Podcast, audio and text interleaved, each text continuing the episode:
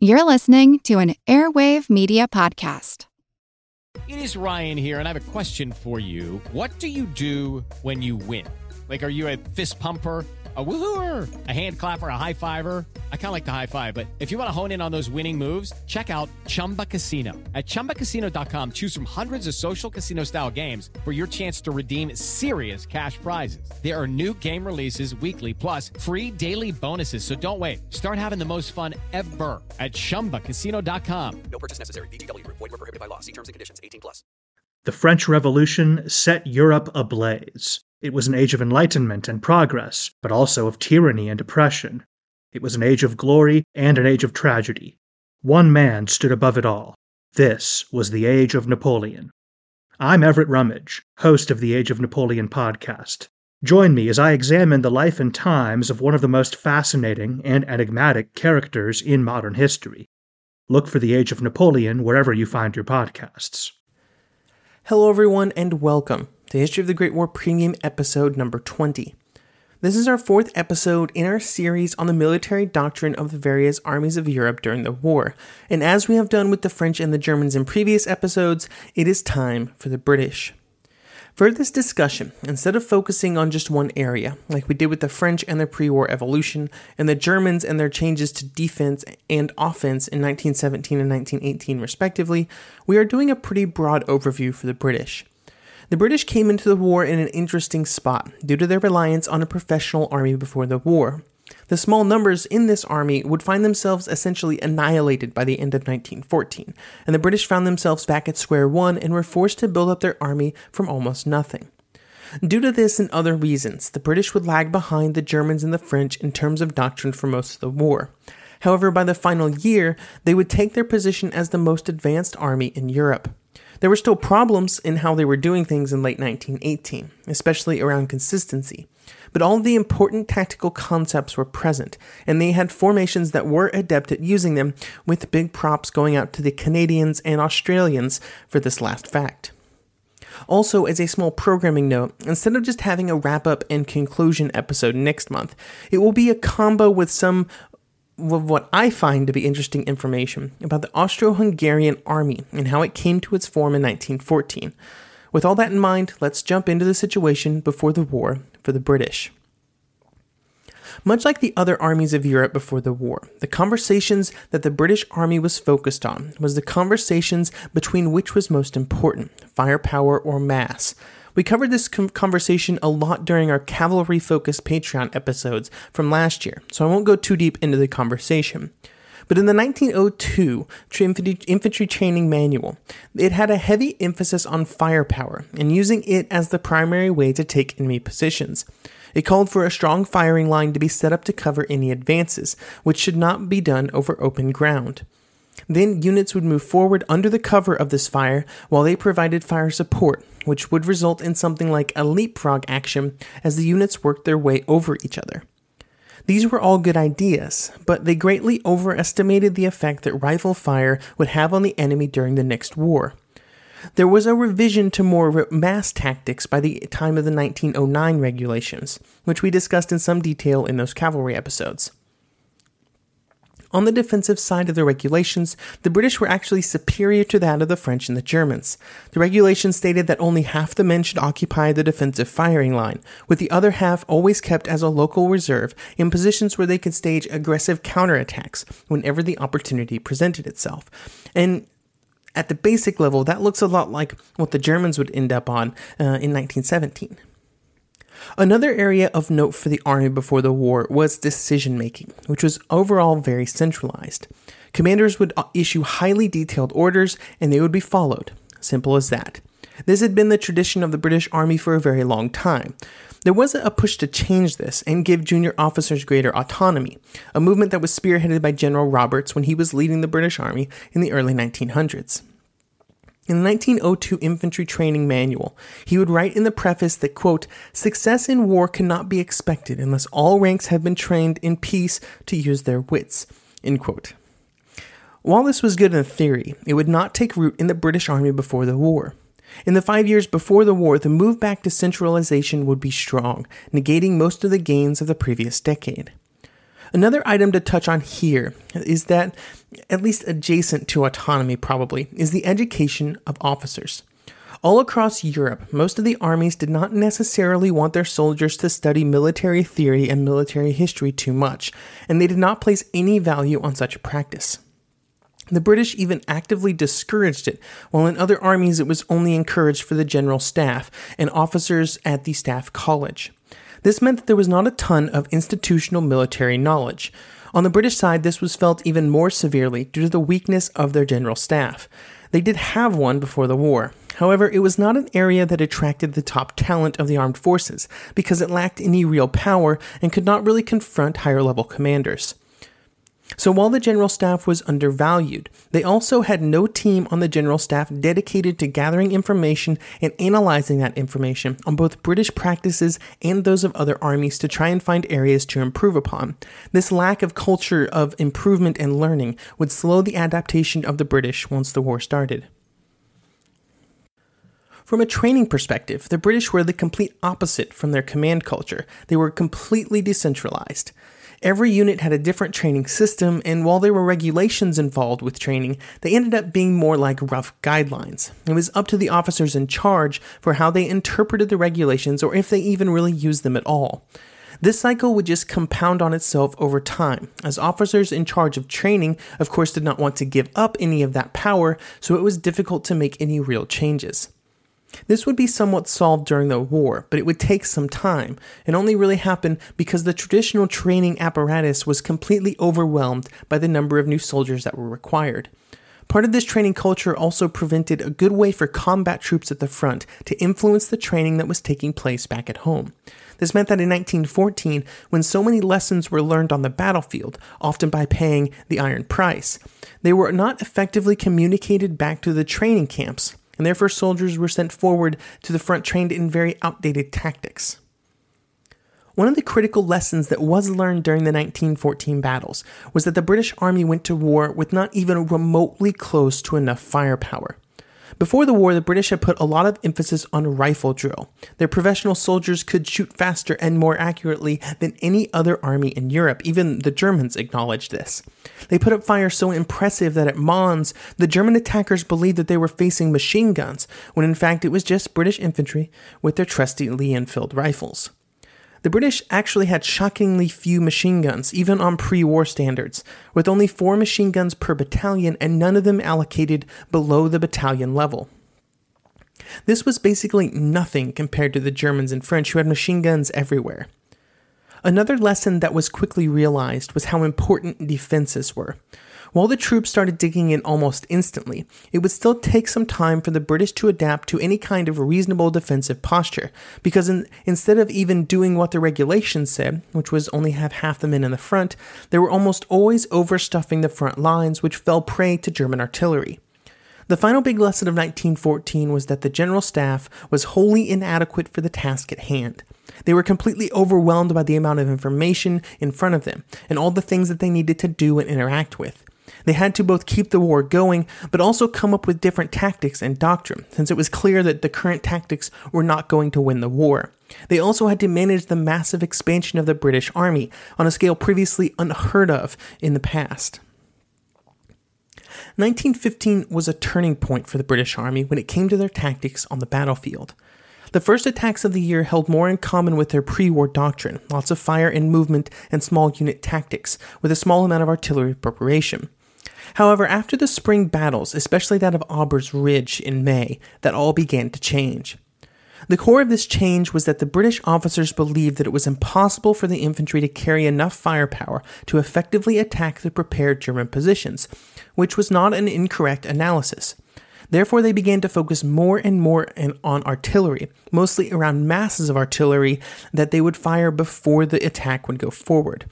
Once they started down this road, it would eventually turn into two a two-year odyssey really of trying to make the concept of the artillery conquers the infantry occupies work.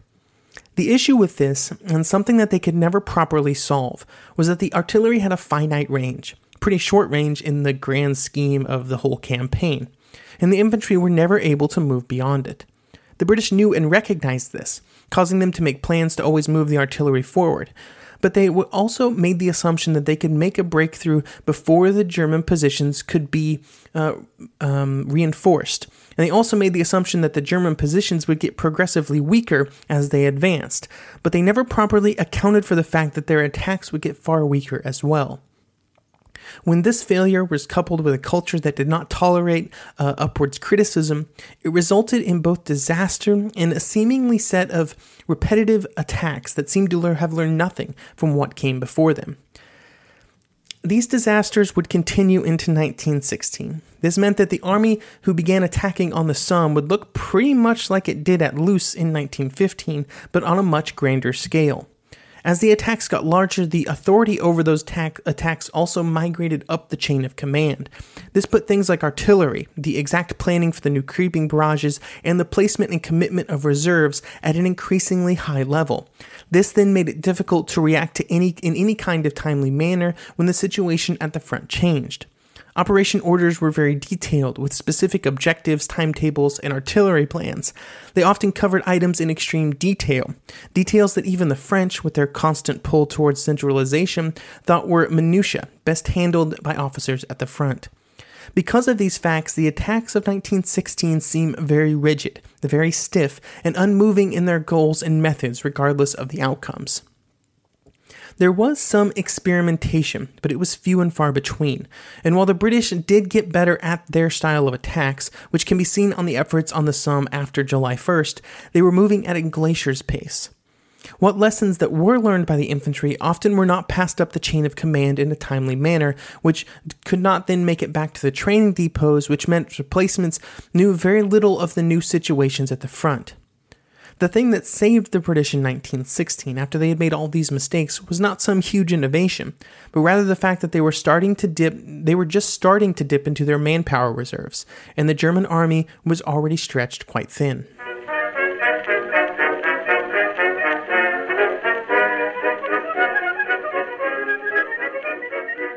Hello, it is Ryan, and I was on a flight the other day playing one of my favorite social spin slot games on chumbacasino.com. I looked over the person sitting next to me, and you know what they were doing?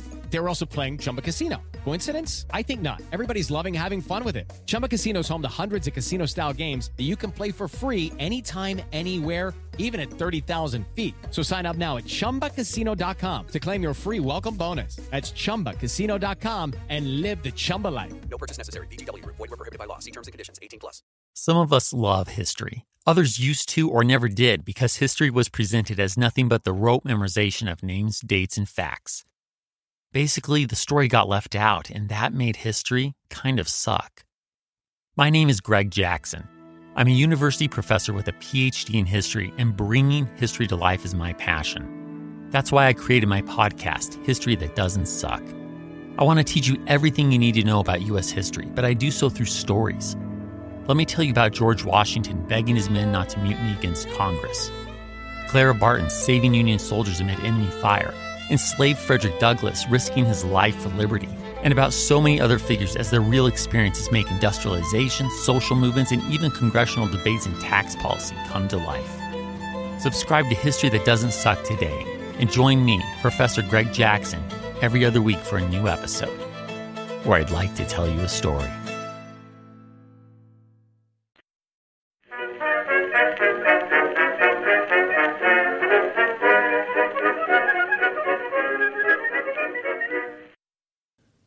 1917 would begin much the same way that 1916 had, with the British still using a scaled up version of what they had done in 1915. The one big difference was that they were starting to figure out how to use tanks, which had required a good amount of experimentation. As the year progressed, their doctrine began to change as well. Small unit experimentation became far more common, which accelerated change, and the infantry was reorganized so that the platoon became the primary unit of maneuver. This was done through a reorganization of equipment so that the platoon had a wider variety of weapons and much greater firepower. There were also great success in integrating tanks with the infantry, which was on display later in the year in battles such as the attack at Cambrai.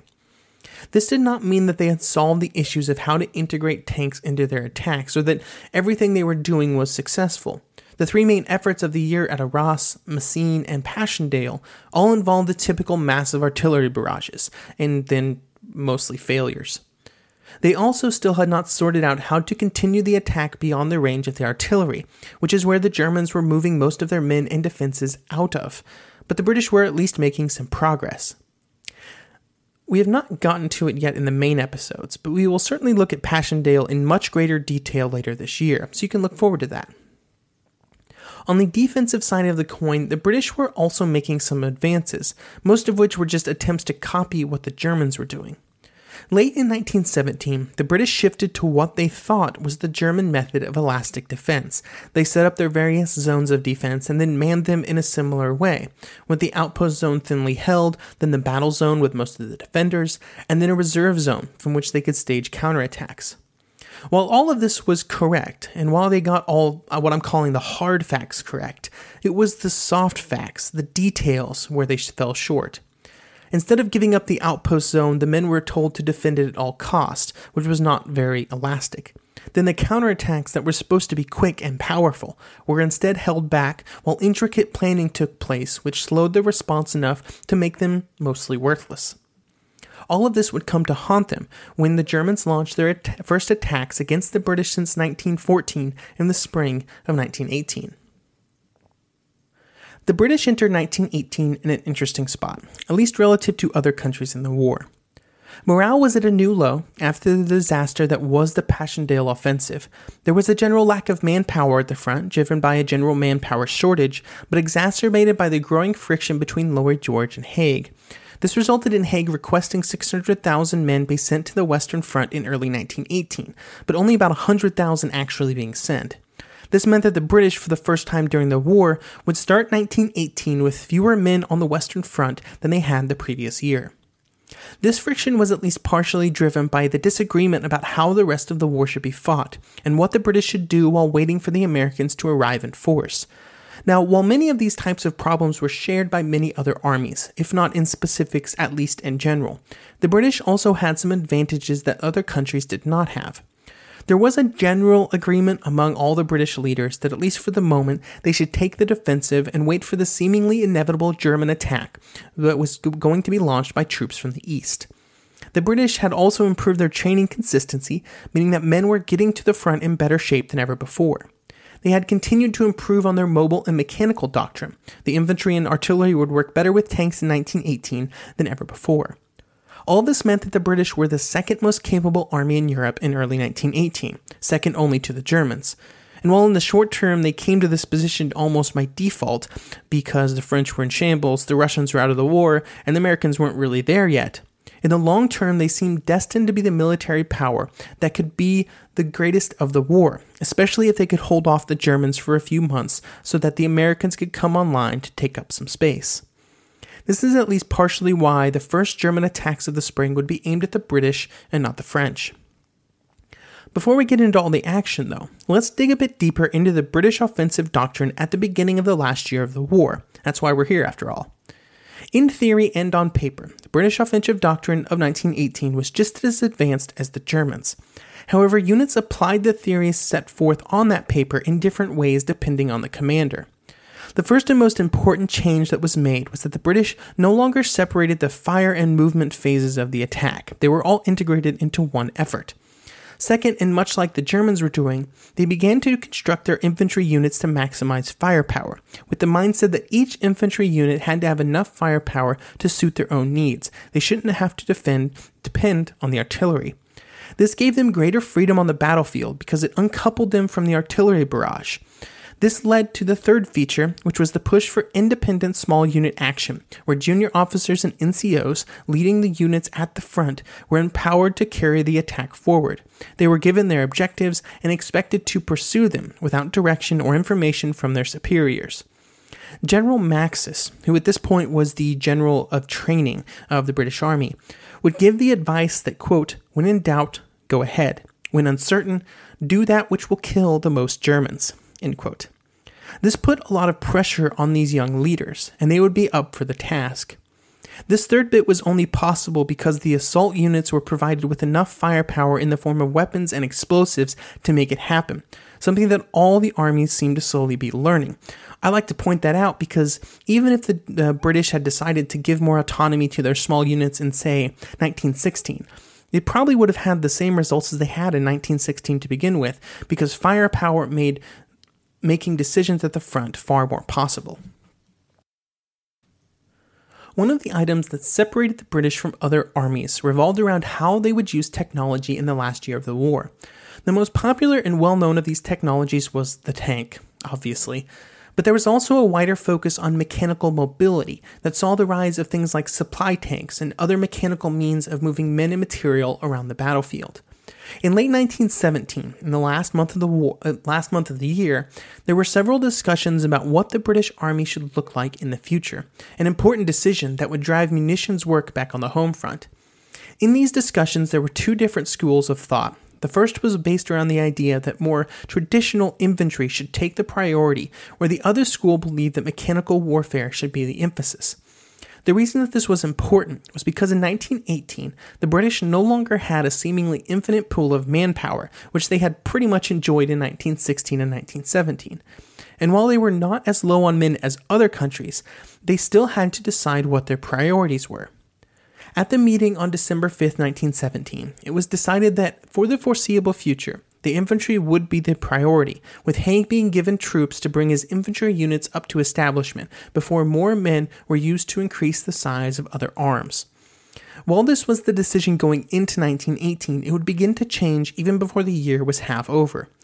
On March 19th, on March 13th, the Supreme War Council, which was a combination of representatives from all allied nations, would release the Notes on the Economy of Manpower by Mechanical Means.